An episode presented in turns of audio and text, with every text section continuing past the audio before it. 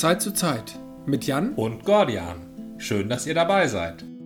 Ich muss mal noch mal kurz an meinen Kühlschrank, denn ich habe mit Erschrecken festgestellt, Du hast kein Bier dabei. ich habe hier noch gar kein Bier. Ja, dann mal los. Was hast du denn? Ein Ratsherrn Pilsener.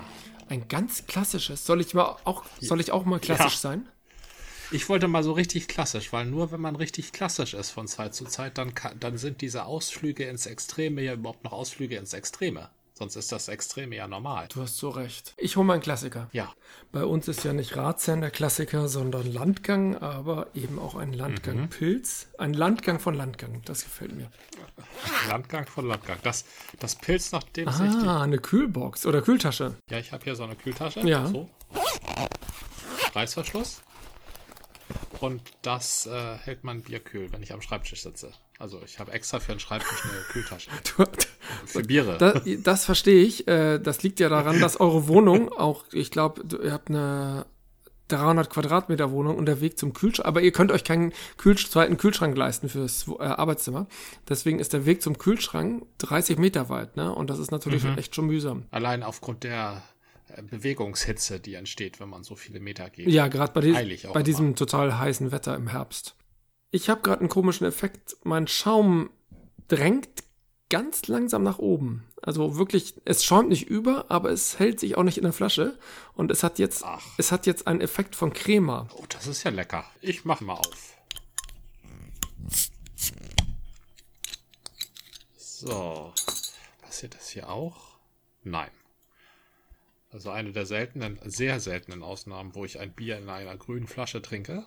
Ja, ja. Aber, aber, Ich- aber ich, ich- weiß ja bei Ratsherrn Pilsener, dass diese uralte, aus dem Spätmittelalter stammende Weinbier-Abfüllergeschichte hier ja nicht zutreffen kann. Die Abfüllergeschichte, dass die doofen Bierbrauer nur die grünen Flaschen bekommen haben, meinst du die? Ja, Ja. richtig. Ja, Was heißt die doofen? Also die mit den wenig schmeckenden Bieren. Ja, okay, nein, die sind ja nicht doof. Die haben ja nur doofe Biere. Das mag sich bedingen, aber das ist kein ähm, zwingender Zusammenhang. Aber kommen wir doch erstmal zum Wesentlichen. Ich versuche mal hier so einen An Anstoßen zu simulieren.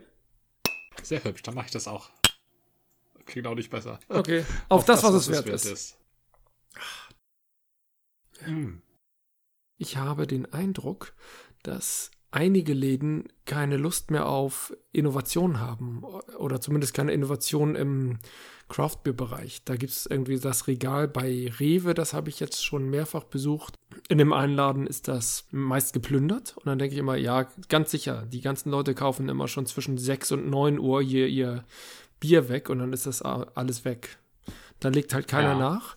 Auch die äh, Big Brands im Kraftbereich, also zum Beispiel Stöttebecker, Ja. wo ja mein Lieblings alkoholfreies Bier herkommt, Ja. wurde nicht nachgelegt. Ach, ach, wie unangenehm. Na, zum Glück waren wir ja bei Wildwuchs und haben, äh, ich habe da halt ein Sixpack von diesem Bitter Ale äh, alkoholfrei gekauft Ja. und das liebe ich tatsächlich sehr. Das ist ein spezieller Geschmack, da haut man sich nicht sechs Stück hintereinander rein, aber das ist echt so ein Craft-Bier in alkoholfrei, was mir gefällt. Mhm. Mir ist auch aufgefallen, äh, eventuell liegt das an dem Bio-Ansatz. Wir hatten ja schon mal davon gesprochen, dass im Biobereich vielleicht nicht die Hopfenvielfalt besteht, die du sonst am äh, Biermarkt hast. Ja, das vermuten wir, ne? Weil das, weil das einfach nochmal, das muss vermutlich alles nochmal aufgerollt werden, Biohopfen. Ne? Also der traditionelle oder die traditionellen oder bekannten Hopfen mit über 260 Sorten haben wir ja gerade, die sind ja meistens immer unter Anwendung von Chemie vermutlich entstanden. Und wenn man da völlig neu was machen will, dann dauert das, bis man Varianz hat. Ich glaube, die Züchtung kann unabhängig, also die kann so laufen wie auch im Normalbereich, nur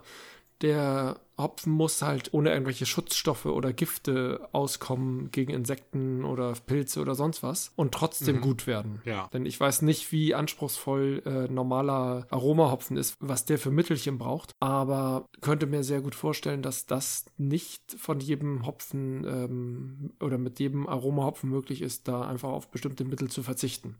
Das kennt man auch von Äpfeln. Bio-Äpfel sind dann besonders robuste Äpfel und die schmecken auch nicht alle so gut. Also wenn ich mal zum Bio-Apfel greife, dann ist es irgendwie ein Topaz oder was hatte ich noch? Äh, Das sind dann plötzlich so Sorten, die man sonst nicht so kennt. Und Topaz ist zum Beispiel. Nee, Topaz war kein Bio-Apfel. To- Topaz ist ein, ist ein Hopfen von Hallertau. Ach, jetzt kriege ich schon Hopfen und Äpfel. Ja, und nicht schlecht. Also, du meintest in Wirklichkeit, meintest du natürlich Citra. Die Apfelsorte Citra. Genau, die berühmte, die Apfelsorte Citra, genau. Auf jeden Fall gehe ich davon aus, dass auch im Hopfenbereich eine, ein ähnliches Problem besteht, dass du halt erstmal Hopfensorten züchten musst, die nicht nur Aromahopfenansprüchen ents entsprechen und gleichzeitig eben auch Bioansprüchen gerecht werden, indem sie halt keine Insektenvernichtungsmittel brauchen oder Fungizide. Was gibt es denn? Herbizide, Fungizide. Deswegen kann ich mir vorstellen, wenn du auf Biohopfen setzt, wie jetzt zum Beispiel diese Doldenhofer oder wie die hießen, oder im Wildwuchs, dann musst du, weil du nicht die Breite an Hopfensorten hast, musst du halt gucken, wie machst du, machst du es sonst, mhm. womit spielst du sonst rum. Und du hast halt im Malzbereich natürlich Optionen. Das ist aber schnell auch sehr speziell. Und dann hast du noch Optionen und da spielt halt äh, Wildwuchs offenbar sehr stark mit, mit anderen Bestandteilen. Also andere Geschmäcker da reinzubringen. Saure Sachen oder eben so rauchige Sachen. Ja.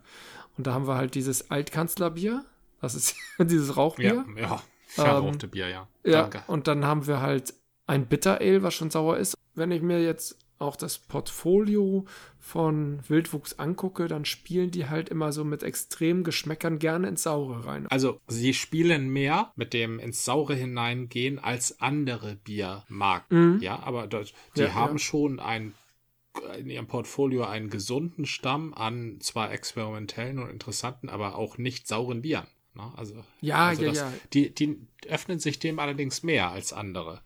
Das ist mutig. Genau.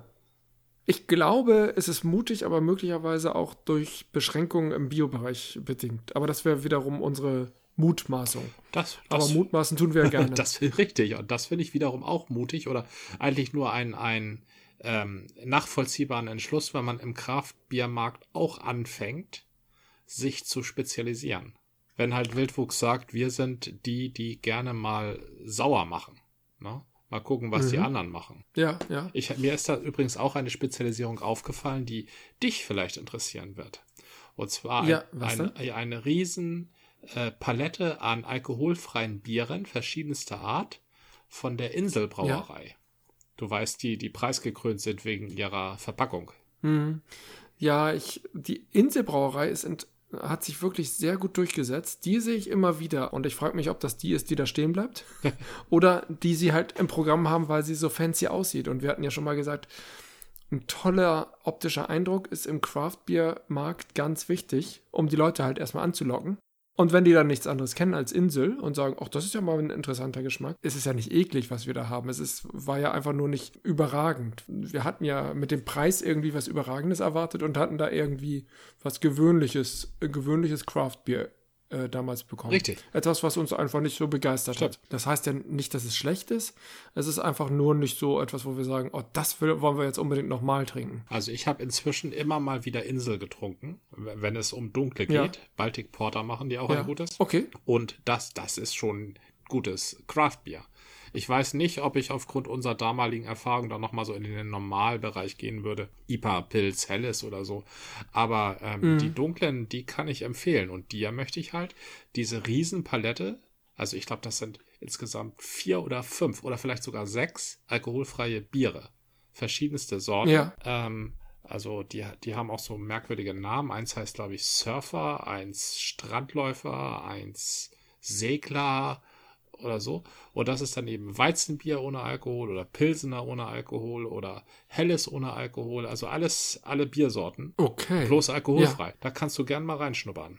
Wobei die Preise das natürlich tatsächlich. inseltypisch Preis, hochpreisig sind. ja. Genau, sie sind hochpreisig, aber trotzdem ein gutes Bier würde ich, ähm, also wenn es alkoholfrei ist und gut, ähm, da teste ich gerne noch weiter. Im Moment habe ich ja für mich so ein, ich sag mal, ein Viersatz als normales Pilz könnte man schon sagen, das Freibier von Störtebecker, ja. wenn es denn mal wieder zu kaufen ja. ist. Das äh, als Special, sage ich mal, das Wildwuchs äh, Bitter Ale. Das geht ja auch ein bisschen, hat, ist halt frisch bitter und gleichzeitig hat es ein bisschen was von Porter. Ja. Als IPA das den Kapitän von Landgang. Und als ähm, Weizen, da bin ich tatsächlich ganz offen. Da finde ich, sind die Big Brands mit ihren alkoholfreien Weizen völlig okay. Aber da kann ich mir auch gerne mal ein, ein, ein Craft mir angucken. Ja, ja, die machen es lange genug, die Großen, ne? Ja, das könntest du ja im Pilzbereich auch sagen. Aber ich finde, im Pilzbereich überzeugt mich halt eigentlich kein alkoholfreies. Ich glaube, das Flens alkoholfrei oder irgendeins dieser nordischen soll noch ganz gut funktionieren. Das habe ich aber noch nicht getestet. Mhm. Äh, ansonsten sind die mir alle zu flach. Ja. Die sind süßlich, die, die bringt's nicht richtig. Und dann trinke ich lieber tatsächlich unter den, diesen flachen Bieren trinke ich am liebsten ein Lamsbräu. Ja, die machen ein, ein mildes Alkoholfrei für die Mittagszeit. Lamsbräu ist tatsächlich ein extrem mildes Bier. Mhm. Ein, ein, ein totaler Unaufreger ist das. Ja, perfekt für Mittag. Also wenn du so ein kleines Bier, Bierchen, darf ich mal Bierchen sagen? Ja. und ähm, zum Mittag haben möchte, dann nehme ich mir gerne mal ein Lamsbräu und habe dann auch noch äh, das Gefühl, Mensch, ist auch Bio, ist auch gut. Ja. Das war auch das erste Bier, was es bei Butni gab, im, im Drogeriemarkt. Ja, das stimmt. Und, und, das, und schon immer im äh, Reformhaus. Ach, ach, natürlich, die kam wahrscheinlich als erstes über das Reformhaus. Mhm. Das ist ja auch geil wenn du dir überlegst, wie versuchen neue Biere in den Markt zu kommen. Ja, über die Drogerie. Dann ist also ja, das ist eine Kla Aber über die Drogerie ist ja erstmal untypisch, ne? Ja, ja, aber Reform, das ist ja Reform Nahrung wurde halt über die Drogeriemärkte vertrieben im größeren Rahmen. Ne? Genau, und Reformnahrung war ja im ursprünglichen halt alternativ, Reform im wahrsten Sinne des Wortes, und da fingen ja auch viele Biosachen an, sich äh, zu etablieren. Ja. Oder alternative Ernährung, dass du halt sagst, ich will was glutenfreies oder wie auch immer. Nee, glutenfrei. Ja, doch, glutenfrei oder auch zuckerfrei, ähm, äh, auch ohne Fruct Fructose oder also ein Kram. Sowas findet man halt teilweise nur im Reformhaus. Ja, richtig, das stimmt. Wo, woher kommt eigentlich Reformhaus an sich? Ist es irgendeine so altdeutsche Reformbewegung? So, da denke ich ja spontan an Rudolf Steiner, Bachblüten und äh, Holographie, wollte ich schon sagen. Wie heißen diese äh, Homöopathie? Da wirfst du ja Dinge zusammen. ja, alles deutsche Erfindungen, da hast du recht. des, des vorletzten Jahrhunderts. Ah, des vorletzten Jahrhunderts, ja, aber mehr haben die auch nicht miteinander zu tun. Doch, die, die locken ein esoterisches Publikum an. Und ich würde ja sagen, ähm, dieses Jahr waren ja einige Aktivitäten, wo die Rechten und irgendwelche ja, Esoteriker auf komischen Demonstrationen zusammenkamen. Ja. Die sind halt, so wie sie sich darstellen, verbindet sie ja die äh, nicht nur die Mainstream-Feindlichkeit, sondern auch die Wissenschaftsfeindlichkeit. Oh, die Moderne, die Feindlichkeit gegenüber der Moderne. Oh ja, genau. Esoterik ist ja eigentlich ähm, die Bewahrung des Alten oder die Wiederentdeckung des Alten und die Nutzung des Alten. Und je älter, je besser. Esoterik beruft sich ja auf altes, geheimes Wissen. Ja, richtig. Und sagt, ja, ja, früher wussten die alles besser, es war, es ist euch nur nicht bekannt, weil es ist ja esoterisch und nicht exoterisch. Ja, richtig. Also e exoterisch sagt keiner, aber esoterisch ist ja das Innere, das geheime Wissen darauf beruhen die esoterischen Ansätze und darauf beziehen sie sich ja auch. Und da wird, glaube ich, viel zusammenfabuliert. Kann ja keiner wissen, weil er ist ja geheim. Ja, also das ist ein, eine fantastische, fast unerklärliche Fehlannahme, dass Esoteriker, äh, nur weil sie lustig sich anziehen, lange Haare haben und fröhlich durch die Gegend hüpfen, dass die nun alle Links- oder Menschenfreunde sein müssten. Es gibt knall, knallrechte esoterische Bewegungen. Mhm. Und, und äh, Rudolf Steiner ist da nicht das schlechteste Beispiel. Aber auch die frühen ja. äh, Nazis, das waren, die waren samt und sonders von esoterischen Führern geführt. Die Thule-Gruppe um den Ludendorff, ähm, noch viel schlimmer aktiv seine Frau. Mhm. Ja, und auch äh, Hitler und Hess und, und Himmler, die waren alle so von irgendwelchen fiesen, miesen Esoterikern, Sippottendorf und wie sie alle hießen, sehr beeinflusst. Und diese, diese, das gab eine große rechte esoterische Bewegung, also die sich eben auf den, ja. nicht nur auf den alten, das Wissen der alten Germanen bezog und so eine komische Eiszeittheorie, dass nur die Germanen hier in Deutschland dass das ganze Eis da drum gewesen wäre und nur die überlebt hätten. Und ähm, die haben allerdings auch Reisen gemacht nach Indien und sonst wohin und zum Beispiel das Yoga eingeführt in Europa. Das war auch ja. der Typ, der das erste Yoga-Buch geschrieben hat. Das war auch so ein knallharter, ja, Nazi kann man gar nicht sagen, also deutsch-konservativer. Jetzt habe ich leider seinen Namen vergessen. Mhm. Tatsächlich hatte ich immer als frühe Yoga-Protagonistin Elisabeth Heich im Kopf, aber die ist wahrscheinlich erst in den 50ern aktiv gewesen, oder? Yoga kam nach Deutschland in den frühen, frühes 20. Jahrhundert. Da wurde das erste, die, die ersten Broschüren aufgelegt. Aber wer früh schon auch dem, den östlichen Philosophien zugewandt war, war natürlich Schopenhauer. Und Schopenhauer ist für mich leider ein völlig blinder Fleck, weil ich mich nie Ja. mit ihm befasst habe und ihn immer faszinierend fand, Ja. weil er immer irgendwie so ein bisschen außen vor war. Aber leider mir immer noch völlig unbekannt und eigentlich muss ich mich dem mal irgendwie zuwenden. Der ist aber nicht, der, der ist das Gegenteil. Nein, nein, der ist nicht der rechts. hat ja, von dem stammt ja, der Stolz auf die Nation ist die let- letzte Zuflucht der Leute, die auf gar nichts stolz sein können. Irgendwie sowas. Für sowas war er immer gut.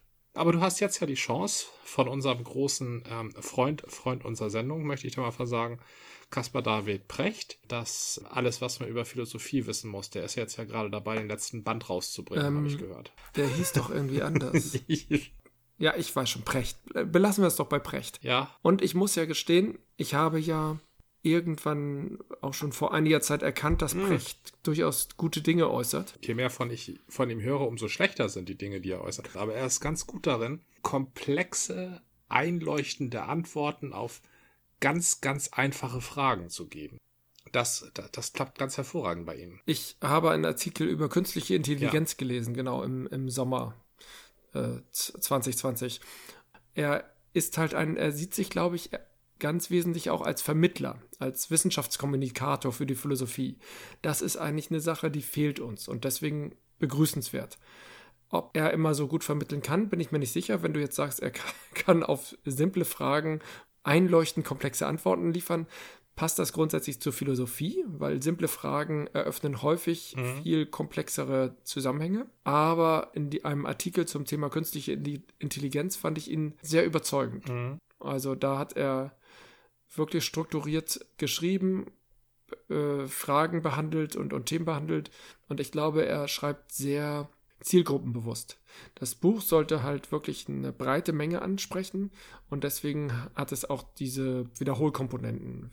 So wie ein gutes Lehrbuch ähm, ja auch ähm, Dinge halt am Ende des Kapitels dann nochmal zusammenfasst. Ja. Und da fand ich seinen äh, Stil auch, ich würde nicht mal belehrend sagen, das ist so, Oberle das klingt nach Oberlehrerhaft, so war es gar nicht mal, aber es war, es war einfach nicht mein Stil, so kann ich es ja sagen. Er hat ein Publikum damit offenbar erreicht und ist ja jetzt auch in allen möglichen Videos präsent. Äh, im, Im se- seriellen Fernsehen wie auch in irgendwelchen, auf irgendwelchen Videoplattformen und ähm, ist da, glaube ich, auch beliebt und, und äh, kann auch ähm, die Leute halt ansprechen. Und das ist ja für die Philosophie erstmal was Gutes. Ich bin ja ein Freund der Philosophie und von daher auch ein Freund von jemandem, der ähm, Leuten die Philosophie nahebringt. Du meinst also, wenn der Botschafter gut ist, dann ist das schon mal an sich gut, auch wenn die Botschaften, die er bringt, vielleicht so mittelgut sind. Wobei ich nicht gesagt haben will, dass die mittelgut sind. Was mir auffällt, ist, er ist tatsächlich, und das ist er. Nein, das ähm, Nein, nein. Ich habe ja gesagt, ich bin ein Freund der Philosophie. Also ich finde, du kannst nicht sagen, ich finde die Philosophie toll, weil da auch ganz äh, merkwürdige Leute drunter fallen. Aber Philosophie an sich als Wissenschaft äh, finde Ja. ich halt wichtig und begeistert mich. Also insofern, insofern ja, Philosophie Ja. finde ich toll, nicht jeden Philosophen natürlich. Und wenn da jemand daherkommt, also mit dieser Prämisse, die Philosophie ist toll und kann Philosophie den Leuten gut vermitteln, Ja, dann bin ich davon begeistert. Wenn jemand ein guter Kommunikator wäre und Nazi-Zeugs kommuniziert, dann finde ich schon scheiße. Da kann er noch so gut kommunizieren. du hast, du hast völlig recht. Wenn, immer wenn ich ihn höre oder sehe, und da kenne ich eigentlich auch nur Soundbites, weil häufig höre ich da relativ schnell weg, dann erklärt er Dinge, ja, ob er Dinge gut erklärt, das kann ich gar nicht mal sagen, weil ich kann ja, weil ich nicht überprüfen kann, ob das, was er gesagt hat, wahr ist oder mich wirklich weiterführt oder vielleicht in die Irre führt. Aber was ich ihm anrechne, ist, er hat keine Angst davor, Aussagen zu treffen, also auch konkrete Aussagen. Er hat keine Angst davor, auch mal zu sagen, was ich gestern erzählt habe, ist nicht mehr. Ähm, da muss ich mich korrigieren. Äh, jetzt sehe ich das so und so. Da hat er keine Angst davor. Und er ähm, hat keine Angst vor Autoritäten. Was ich allerdings beobachtet habe, ist, dass auch er in der Fall, also wie jeder Erklärer oder Erläuterer, und das fängt beim Künstler an und endet halt beim Hochschulprofessor, der Gefahr unterliegt, sich in den Bildern und dem Sprachcode seiner eigenen Peer Group nur noch zu bewegen und somit für andere Leute unverständlich zu werden. Das heißt, er hat sich in eine Richtung entwickelt, die für eine bestimmte Gruppe ansprechend ist und Nee, andere ja, aber dann nein, das will ich gar nicht gesagt haben. Aber wenn du in, dich in einer bestimmten Gruppe bewegst, und zum Abendessen eine bestimmte Sorte Mensch triffst, und wenn du dann äh, da deine Abendunterhaltung eingehst, was weiß mhm. ich, wo die Leute hingehen, ins Theater oder so, und dann sitzt du mit einer bestimmten Sorte Mensch danach zusammen. Und wenn du am nächsten Morgen aufstehst und ein Meeting hast, dann ist das mit einer bestimmten Sorte Mensch. Also wenn dir das jetzt ganze Zeit passiert, am Flughafen triffst du immer dieselben ja, ja. vier, fünf Leute, weil ihr immer zu denselben vier, fünf Kongressen fliegt. Dann mhm. bist du in einer, also dann bewegst du dich in einer Bubble hältst diese Bubble aber für die Welt, oder vielleicht hältst du mhm. sie nicht für die Welt, aber du nimmst diesen Sprachcode an. Ich habe ein konkretes Beispiel, soll ich es dir mal nennen? Ja, gerne. Ich habe tatsächlich bei Kass, heißt er, er heißt auf jeden Fall David Precht, ne? Er hat noch einen zweiten Vornamen, den weiß ich aber äh, nicht. Äh, nennen wir ihn. Und Kaspar David darf ich nee, nicht sagen. Nee, darfst du, aber es führt zu nichts. Nenn ihn doch weißt einfach du, warum Precht. Ich Kaspar David. Weißt du, warum ich Kaspar David Precht sage? Weil Wegen es lustig ist. Na, nicht nur das. Es ist halt ein nirgendwo hinführender Karlauer ähm, und er referenziert auf deine Beobachtung zu dem Titel seines ersten Buches. Okay, das ist. Also dann, wer, dann darfst ein Buch schreibt. Ja, ne, dann darf, auch, schreibt, dann darf er auch David Kasper heißen. Kasper David. Oder nicht? Finde ich schon. Ja, also ja, okay. So ja, das gefällt mir. Heuristischer Zusammenhang. Okay. Kasper David Precht. Punkt. Richtig. Neulich wurde im Twitter, ich bin da ja nicht gerne, ich bin da aber leider ja sehr häufig.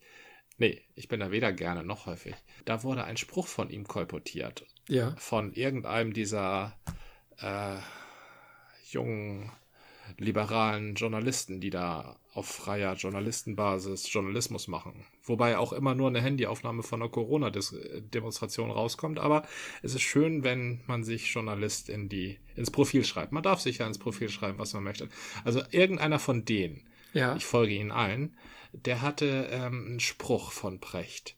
Ähm, und der wurde vielfach geliked, ähm, kolportiert. Was heißt, äh, also man, man tweetet den ja weiter, ne? So ein Retweet war das. Also der ging und viral. Der ging viral, richtig, so heißt das heute. Ja, ja. Und dieser Spruch war, es ist eine Schande, dass in unserer Gesellschaft die, der Börsenmakler höher angesehen ist als die Krankenschwester. So. In diesem Spruch, da sind so viele ähm, mhm. Peer Group relevante Fehler drin, die kann ich gar nicht alle aufzählen. Ja. Na? Aber das allererste ist schon mal der. Ähm, die Krankenschwester na, mhm. ist überhaupt nicht weniger angesehen in der Gesellschaft als der Börsenmakler. Ganz und gar nicht. Die Krankenschwester ist hoch angesehen. Ganz und gar nicht. Die Krankenschwester ist hoch angesehen. Ich war ja mal lange Zeit mit einer Krankenschwester zusammen. Mhm. Und ähm, da war es zum Beispiel gar kein Problem oder kaum ein Problem, zum Beispiel eine Wohnung zu bekommen. Ja. Vermieter vermieten gerne an Krankenschwestern. Ja. Sehr gerne. Na, die Leute auf der, die Leute, die man trifft und denen man sich vorstellt und wenn man sagt, ich bin Krankenschwester, oh. oh. die Leute, die sagen, wenn jemand sich vorstellt, hallo, ich bin Börsenmakler, die dann sagen, oh, und wenn man sich vorstellt und sagt, hallo, ich bin Krankenschwester, die sagen dann, äh, das sind Leute, die Caspar David Brecht in seinem Umfeld hat. Und die hält dafür die Gesellschaft. Weil er nämlich so als äh, Philosophieprofessor natürlich viel mehr mit Finanzjongleuren zu tun hat als mit Krankenschwestern. Die einzigen Krankenschwestern, die er trifft, die trifft er, wenn er entweder selber krank ist mhm. und dann sind es Krankenschwestern auf Privatstationen. Oder aber er, er, trifft sie, weil sie verheiratet sind mit irgendeinem Medizinprofessor, der 20 Jahre älter ist und in der Beziehung sowieso nichts zu sagen haben. So, das, mhm. das sind die Krankenschwestern, auf die er trifft. So, das, zwei, das ist das erste, der erste große Fehler. Der zweite Fehler okay. ist folgender. Krankenschwester ist kein Beruf. Der Beruf heißt Gesundheits- und Krankenpfleger-in, weil es da nämlich auch Männer gibt. Ja. Auch gar nicht wenige. 30 Prozent, 40 Prozent vielleicht sogar. Das ist nicht die Krankenschwester, der gute Mensch. Und es ist auch nicht der Börsenmakler. Es gibt auch Finanzjonglerinnen, ja, die mit eiskaltem Lächeln äh, Krankenhäuser äh, Kaputtkauf sanieren und an irgendwelche gewinnorientierten Konzerne verscheuern. Zum Beispiel, ja. Richtig, aber es gibt nicht der Börsenmakler und die Krankenschwester. Das ist ein großer Fehler, das so darzustellen. Ich Männlich glaube, böse, weiblich gut. Das ist, das ist keine, das ist nicht mal mehr Propaganda, das ist einfach verkehrt. Also es sind drei große Fehler in diesem an sich wahren, mahnenden Spruch. Na? Wir sollten soziale Berufe höher ansehen als äh, äh, finanzmarktzerstörende Berufe. Obwohl, Börsenmakler ist ja an sich nicht finanzmarktzerstörend. Ne? Hat sich hin und wieder mal so ergeben. Der Börsenmakler an sich hat ja eine Funktion. Also der Raubtierkapitalist, das ist eine andere Nummer. Ich glaube, der Börsenmakler an sich, den gibt es genauso wenig wie die Pflege, Gesundheits- und Krankenpflegende hat sich jetzt schon wieder geändert, weil die Altenpflege mit der Krankenpflege zusammengelegt wurde in der Ausbildung. Und ich weiß jetzt aber nicht, wie es momentan heißt. Also ich weiß es, aber ich erinnere mich jetzt gerade nicht dran. Okay, sagen wir einfach Pflegeberufe. Ja. BörsenmaklerInnen und PflegerInnen. Mhm. Die haben natürlich ein Image und das Image ist positiv für die PflegerInnen und äh, gar nicht so positiv für die BörsenmaklerInnen. Und das hängt halt mit dem zusammen, was sie tun. Nämlich die einen helfen und retten gegebenenfalls Leben oder äh, lebensverlängernde Maßnahmen und betreuen und äh, versuchen zu trösten und sonst was, idealerweise, dass sie auch noch dokumentieren und organisieren und ähm, einen ganz äh, massiven ähm, Ballast sozusagen arbeitstechnisch mit sich rumschleppen, die man, äh, den man so als Normalkranker ja gar nicht sieht oder Gepflegter, mhm. Äh, sei mal dahingestellt. Und trotzdem kann man einfach nicht sagen, die sind gut und die BörsenmaklerInnen sind schlecht. Es gibt halt gute und schlechte mhm. auf beiden Seiten, würde ich mal sagen. Tendenziell vielleicht aufgrund der Berufswahl sozial orientierte, sozial engagierte eher auf der Seite der Pflegeberufe. Das sollte man zumindest mutmaßen können. Vielleicht kann man es auch belegen, wenn man es untersuchen täte. Was Precht glaube ich, mit seinen äh, schlecht gewählten Worten und trotzdem einem konservativen Publikum äh, verständlichen Worten, nämlich die denken ja immer noch in Krankenschwester. Ja. Die Krankenschwester. Das ist ja genau das Klischee, was die Konservativen äh, seit den 50er Jahren immer noch im Kopf haben. Ja. Das war sein Zielpublikum, das, das war seine, ähm, sein Auditorium mit diesem Spruch. Ach nö, der wollte jetzt nicht mit den Konservativen reden. Gordian. Das, da, da, da geschehst du ihm aber viel zu. Doch, das, das will ich jetzt so interpretieren. Und zwar möchte er denen, die darüber zu entscheiden haben, wer wie viel Geld bekommt, also gegebenenfalls Politik und Wirtschaft, wollte er ins Gewissen reden, nicht, dass die keine Anerkennung bekommen. Das glaube ich nicht, dass er das wirklich damit meinte, obwohl er so sagte, sondern es geht um die finanzielle Anerkennung. Mhm. Ich glaube, da interpretiere ich ihn anders als du, dass er eigentlich an Entscheider einen Appell mitgeben wollte. Mhm. Also bezahlt sie besser oder wie? Genau. Hätte man genauso Warum sagen können, ja, dann wäre. Oder dann, verdienen. Genau. Die verdienen mehr. Sowas hätte er sagen können. Richtig. Wär, verdienen ist so ein schönes Wort. Das kann da einmal der pekuniäre äh, Mehrwert sein, den du durch deine Tätigkeiten erhältst, aber auch das etwas, was dir zugesprochen werden müsste. Und zwar nicht nur unbedingt an Geld, sondern auch an Ehre und Zuneigung und sonst was. Das ist verdienen. Das hat er nicht gemacht, weil er mit Worten nicht so gut kann oder warum genau? Weil er nicht in die Sozialistenecke möglicherweise gestellt oder in die Gewerkschafterecke gestellt werden möchte. Wenn er sagt, die verdienen ja mehr Geld oder die sollten mehr Geld bekommen. Findest du nicht meine Erklärung ein bisschen naheliegender? Ja. Dass er einfach in dem Sprachcode seiner äh, äh, Mittelkreuzberg, was weiß ich, Champagner, na, trinken die wahrscheinlich. Craftbeer. Äh, laktosefrei Pro Kraftbier, dass seine Kraftbier-Clique da eingebunden ist und dass er Krankenschwestern halt echt nur als Trophy-Wife kennt oder, äh, oder halt gar nicht und Börsenmakler halt eine Menge, aber halt als uncool und nicht mitreden können, äh, die sowieso nur auf Koks in der Ecke stehen. Also Berlin hat ja den höchsten Koks pro Kopf Verbrauch äh, Westeuropas. Was? Nicht ähm, Hamburg? Da waren wir mal besser. Nein, nicht Hamburg. Also, ja. und da, da, ja. Da haben wir uns ja echt ja. den Rang ablaufen lassen. Mann, Mann, Mann. Ja, das stimmt. Ausgerechnet von Berlin. Mhm. Ähm, glaubst also da hältst du meine Erklärung nicht für naheliegender? Nein? Also, du brauchst ich, nur Nein zu sagen. Du kannst auch sagen, ich, bin, ich liebe die Sophisterei, ich bin Philosoph. Das würde ich auch durchgehen lassen. Sophisterei ist natürlich toll, aber führt zu nichts. Ich bin mir unsicher. Ich, und da bin ich mir nicht mal sicher, ob er sich sicher ist, wen er damit ansprechen wollte. Und häufig ist man ja teilweise gefangen in seiner Bubble und gleichzeitig will man was Gutes damit bewirken. Ich könnte mir durchaus vorstellen, wenn wir von Bubbles sprechen, in welcher Bubble wir verhangen sind, da sind wir ja nicht gefangen und kommen da nicht raus. Und wir ja. gucken, gucken auch instinktiv mal über den Tellerrand unserer äh, oder über den Bubblerand. Ja. Das heißt, mit den Füßen stehen wir noch in der Bubble und mit den Augen gucken wir hinaus und irgendwie die Aussagen, die wir treffen, landen dann so vom Anspruch her in der Mitte. teilweise verhaftet in der Bubble und teilweise äh, meinen die halt mehr und deuten über die Bubble hinaus. Ich glaube, in die Richtung würde ich gehen. Ja. Ich würde ihm ungern absprechen, da, dafür kenne ich ihn zu wenig. Ich muss ja ganz klar sagen, ich kenne ihn nicht. Ich habe ein Buch angefangen, ein Video gesehen, tatsächlich nur eins und auch nicht durchgehend, und einen Artikel gelesen, den ich sehr gut fand, äh, weswegen sich meine Einstellung zu ihm ja ein bisschen gewandelt hat. Und ich glaube, er kann durchaus über seine Bubble hinaus denken und sprechen. Das möchte ich ihm tatsächlich zugestehen. Aber wenn du also einen Ausspruch machst, tust du das ja nicht unbedingt ähm, durchdacht, sondern du willst mal was raushauen. Ja, wenn ich das mache, vielleicht ja. Aber nicht, wenn ich irgendwie einer der am meisten rezipiertesten deutschen Philosophen bin. Dann also erstens sehe ich ihn immer noch als, äh, hat er eine eigene Philosophie? Oder ist er nicht, ist er nicht doch nur so, Philosophie-Kommunikator? Okay. Ja. Was nicht Schlechtes sein muss. Er ist schon in dieser KI-Welt, ah, ist ja, genau. schon in dieser KI-Thematik ist er schon, ähm, ich weiß nicht, ob das da, da sich schon, ich meine, der ist ja auch noch, wie, wie alt ist der, ist kratzt an der 50, ne?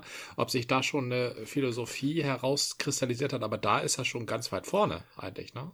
In der Ausformulierung der Möglichkeiten künstlicher Wirklichkeiten. Dann verstehe ich auch, warum ich diesen Artikel so gut fand das war dann seine eigene Gedankenwelt und sein eigenes Werk, während seine mhm. Kommunikation bestehender Philosophie halt mich vielleicht nicht anspricht. Das könnte ja durchaus sein. Und trotzdem spricht das die Leute an und dann kommt er natürlich mit seinem Thema viel besser durch, weil er jetzt bekannt ist. Warum nicht? Mhm. Ich wollte aber nochmal irgendwie auf die Esoteriker zurück, aber ich weiß nicht mehr warum. Ich habe immer noch diesen, ja. äh, du musst noch was zu den Esoterikern sagen im Hinterkopf. Ja, dass Esoteriker nicht nur notwendigerweise äh, links sind. Und Nazis sind nicht notwendigerweise rückwärtsgewandt übrigens. Genau, das ist genau der Punkt. Nazis und Esoteriker sind beide nicht rückwärtsgewandt, sondern radikal pseudo-rückwärtsgewandt. Das eine ist, sie wollen ja mit, ja. sie sind genau das Gegenteil von konservativ, sie wollen ja mit dem Bestehenden brechen. Richtig. Die Esoteriker wollen ja sagen, lasst uns das, was wir die letzten 100 Jahre getan haben, vergessen und lasst uns die neue Weltordnung meinetwegen oder lasst uns ein friedliches Leben oder je nachdem, in welche Richtung sie äh, abdriften. Und ich belege das auf irgendeinem obskuren äh, was weiß ich, auf die Gnostiker. Nee, die Gnostiker sind ein schlechtes Beispiel. Auf irgendwelche Lehren aus dem Buddhismus, aus dem Hinduismus, aus äh, der frühchristlichen Tradition, aus dem alten Griechenland, ist auch egal. Die ziehen gerne irgendwas Uraltes hervor oder mhm. dem alten Germanenwissen, genau. Ja, richtig. Und die ziehen gerne irgendwas hervor, was auch meistens wahrscheinlich schlecht belegt oder schlecht übersetzt ist oder wenn es überhaupt eine Quelle gibt, aber irgendwie zusammenklabüstert von jemandem, der keine Ahnung hatte. Vielleicht hatte der auch Ahnung und auf dem Stand des Wissens äh, im 18. Jahrhundert äh, war das sogar gar nicht schlecht. Aber daraus ziehen wir halt irgendwelche Ableitungen und darauf begründet sich dann diese Esoterik. Und gerne zusammengeklaubt noch an, aus verschiedenen Quellen oder verschiedenen Ansätzen. Ich möchte das mal bestätigen. Ich habe noch kein, es gibt, es gibt ja alte mhm. Mystiker. Mhm. Es gibt alte, auch deutsche Mystiker, Meister Eckhart und so, Hildegard von ja. Bingen und so weiter. Ne? Da gibt es ausge, ausgefeilte Mystik. Auf die habe ich aber auch noch nie auch nur einen Esoteriker sich beziehen hören. Das ist immer irgend so ein durchgekauter Scheiß aus der aus der Romantik, also 1850 mhm. bis 1900, die da von irgendwelchen leicht angekifften englischen Adeligen oder irgendwelchen weggelaufenen deutschen Akademikern äh, zusammengetragen wurde ja. als esoterisches Wissen. Also da, die, Quellen, die Quellenlage der modernen Esoterik, die hört Mitte des 19. Jahrhunderts auf.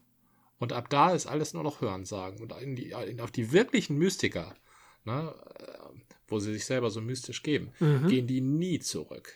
Ich glaube auch, dass viele der esoterischen Quellen so einen Karl-May-Ansatz haben. Nur eben, dass Karl May ja, Karl May hat halt erzählt von seinem ähm, Wissen über die Welt und den Geschichten, die er alle so, ähm, von denen er gehört hat, weil er bestimmt schon mal da war. Und die erzählen halt von ihrem esoterischen Wissen, weil sie möglicherweise schon mal vorgeblicherweise in Indien waren oder sonst welchen Ländern, die irgendwie esoterisch gut ankommen. Mhm.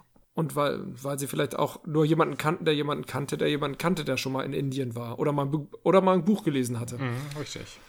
Und dann äh, denken sie sich halt ihren Teil und klabüstern sich da irgendwas zusammen und dann ist da plötzlich eine neue Esoterik entstanden. Ah, nicht nur, es ist nicht nur Indien, es sind ja, auch die Indianer ja. sehr gerne. Also die Indianer als diese friedliebenden Völker, naturverbunden.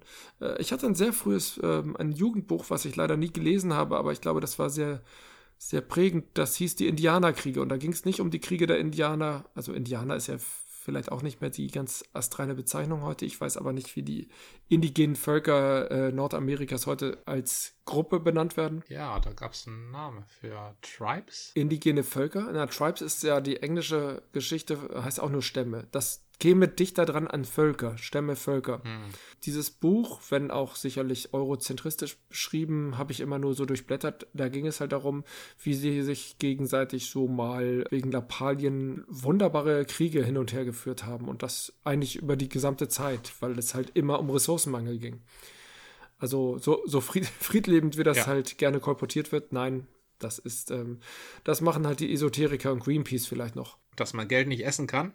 Hopkins Seattle. Genau, Hopkins Seattle.